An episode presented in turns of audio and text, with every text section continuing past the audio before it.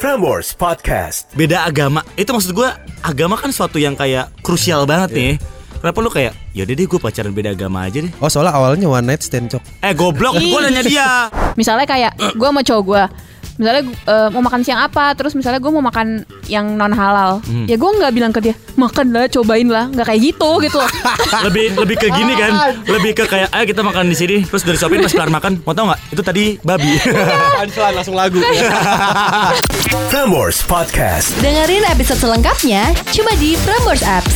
Download sekarang di App Store dan Play Store kamu.